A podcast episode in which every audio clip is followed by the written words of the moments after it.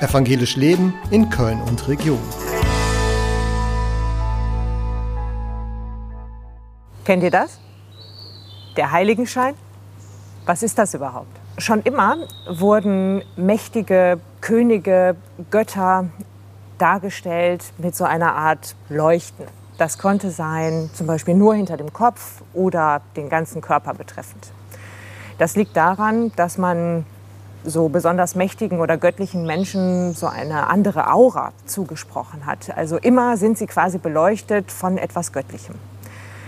Durch die Jahre hinweg hat sich diese, dieser Heiligenschein, so wie wir ihn nennen, quasi immer weiter reduziert. Also was früher quasi den ganzen Menschen oder den ganzen Gott umgeben hat, ist quasi zusammengeschrumpft auf eine kleine runde Scheibe, die über dem Kopf schwebt. Früher war nur für Christus dieser Heiligenschein vorgesehen. Dann ist über die Jahre hinweg die Trinität dazugekommen, also auch Gott Vater und der Heilige Geist haben auch so eine Corona, so eine Krone bekommen aus Licht. Kaiser im Römischen Reich, aber auch im Buddhismus und im Islam haben solche Heiligenscheine. Mittlerweile kennen wir das auch zum Beispiel von Engeln, dass sie auch so Heiligenscheine haben. Das zeigt eigentlich nur, dass jemand besonders begabt ist mit göttlicher Macht. Mehr eigentlich auch nicht.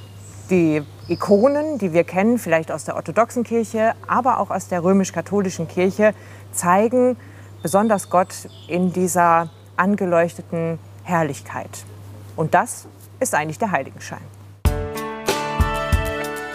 Evangelisch Leben in Köln und Region.